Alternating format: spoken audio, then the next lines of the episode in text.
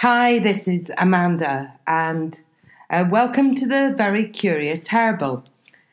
This week I've been looking at a plant that Elizabeth Blackwell refers to in her Curious Herbal book as the love apple.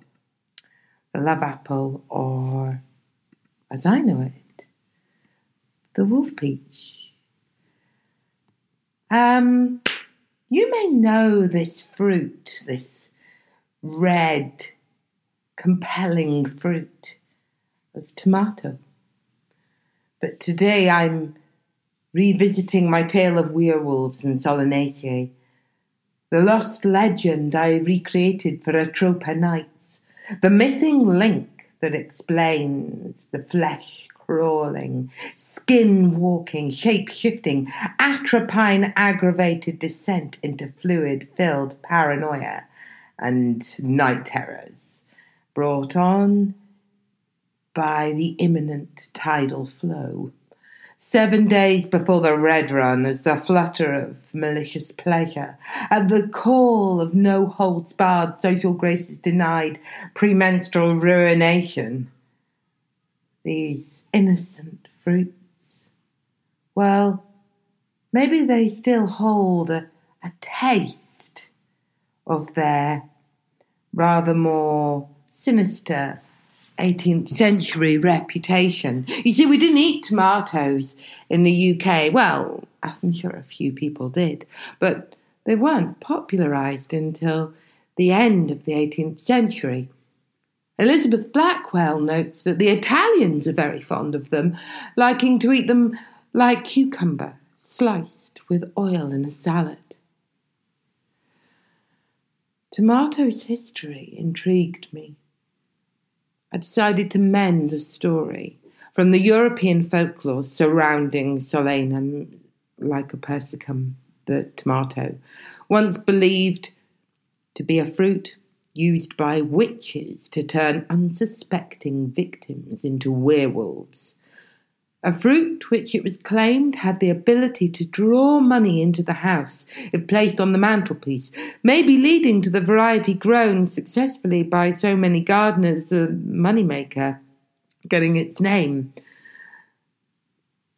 The lore around this fruit intrigued me, and so here is my story one linking werewolves, wild women, and the wolf peach. There was once a girl, a girl who lived alone with her mother in a dark, wild wood. A wood on the edge of a dark, wild town, a town torn from the bed of the river and ripped from the heart of the meadow, a town with towers taller than the trees, towers with more inhabitants than the trees that came before it, more inhabitants than the ash or the mighty oak itself, inhabitants dwelling like the folkloric spiders in a gall wasp's oak apple, spiders foretelling of shortages, it was said, and tainted crops. Inhabitants restricted by invisible chains, chains of service, chains of fear and mistrust, chains wrought when their knowledge had been wrenched from them, left afraid, afraid of the wild wood and the tidal waters beyond. Day by day, the girl watched as her mother tended the plants in her garden, a garden half tame, half wildwood. She watched and learned as her mother brewed tisanes, steamed soups, baked cakes, infused teas, chopped stews, cut herbs, and harvested plants. She watched and tasted, learned and listened. Every day she listed to her mother every fruit and vegetable, every flower and leaf, every herb and spice, every tree and root, all the ones she loved and all the ones she didn't all the ones that healed and all the ones that harmed. All she liked, but only one she loathed, red and nightshade scented, juicy and sponge like, textured like cut tongue, the slippery hint of antagonistic green guarding the seeds within, criss-crossed with membrane, too visceral, too sweet, its sharp acidic punch bringing bile to her throat, making her mouth water and her stomach gag, simultaneously confusing and repellent. The wolf peach. Her mother had known, as the child had swollen inside her, known as her own body had reviled the shades, the potato, the aubergine. Tomatoes had brought heartburn, heartache, nausea, dreams, dreams of skinwalkers, prowling and inflammatory. Now, as the girl knew and grew, sought womanhood and wider knowledge, she beseeched her to try, to discover for herself its inflammatory cascade, as she knew eventually she must. But alone in the house, the girl carefully kept the fruit to its place on the mantelpiece, ripening, designed that way to repel bile and attract money, a more positive cause and effect, she felt. Eventually, the day came when, full grown, the men started to come to her door and beg and promise, cajole and insist, beguile and charm promises in hand, but bags empty. And she took to handing out the loathed fruit to suitors and watching as one by one they bit and swallowed and howled at the moon as they grew vicious, demanding and callous, malicious and malodorous.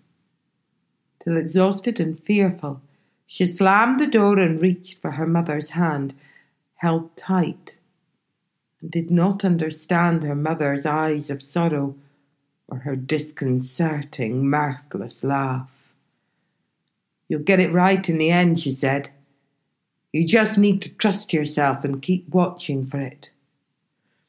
So she watched, and she looked, hunting amongst the dust purple pollen of the nightshade, Tomato's beautiful, disdainful aunt with her venomous nature, crawling wide eyed amongst the evil peanut stench of the datura, through hemlock and henbane, till she realized the answer lay not there, but amongst the basil and the melissa, the thyme and the sage, herbs of knowledge and strength, along the celery's conduit for paranoia, the parsley's trigger for tidal flow, and with the wolf peach itself.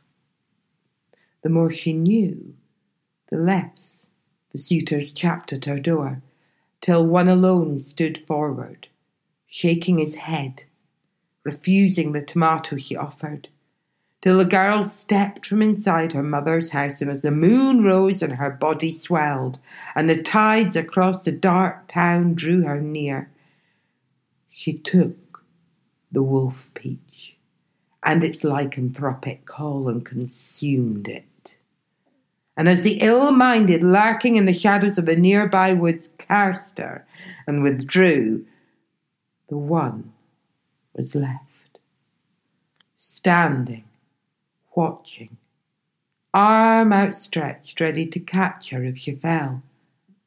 He did not roar back as she screamed, transformed, lycanthropy complete, but knew in his heart that this wolf woman had a beauty and a strength to resist the darkness, to know it, engage with it, and with him by her side, take her place alongside her mother as a woman in wild, wild wood.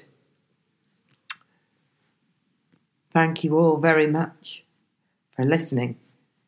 I hope you've enjoyed the story. I hope you've taken the chance to slice into that firm nightshade scented tomato. Take a bite, put a piece on your tongue. Sense that that inflammatory cascade, that tomatoes can bring. Feel that shiver, that ambience of danger, that connection to the shades that it still harbours in its green heart. And maybe listen to the story again and think about how fear grows up around plants. Sometimes, sometimes we just need a little taste of that fear to know a bit more about ourselves and about others. I kind of guess that's what led me to write that story. As I look at um, my own horrific premenstrual tension, we don't need to go into that here and now, but um, years of experiencing quite extreme mood swings every month and finding sometimes that eliminating certain foods, whilst almost impossible in that phase, um, did in fact help. Um, but also that that sometimes the best thing you can do with it is to find other people that will stick by you and reach out an arm to catch you if you fall. So it's a story about tomatoes, but it's also a little bit of a story that asks the listener to look inside themselves and deal with what they fear most. Anyway, thanks very much for listening. Uh, next week, we'll probably be back on something funny again. Or maybe not. I look forward to speaking to you then. Bye.